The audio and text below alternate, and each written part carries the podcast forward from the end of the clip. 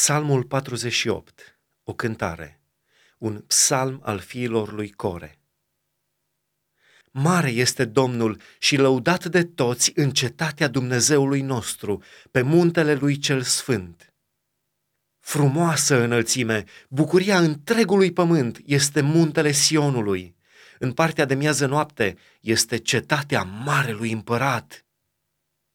Dumnezeu, în casele lui împărătești, este cunoscut ca un turn de scăpare. Căci iată că împărații se adunaseră, doar au trecut împreună, au privit-o, au înlemnit, s-au temut și au luat-o la fugă. I-a apucat un tremur acolo, ca durerea unei femei la facere.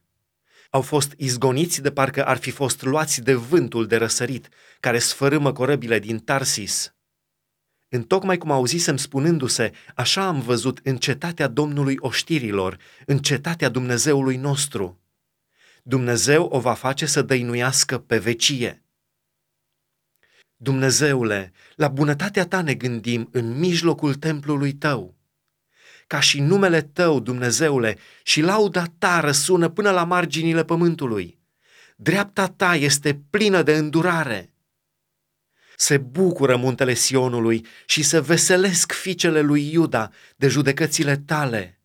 Străbateți Sionul și ocoliți-l, numărați turnurile, priviți întăritura și cercetați palatele, ca să povestiți celor ce vor veni după ei.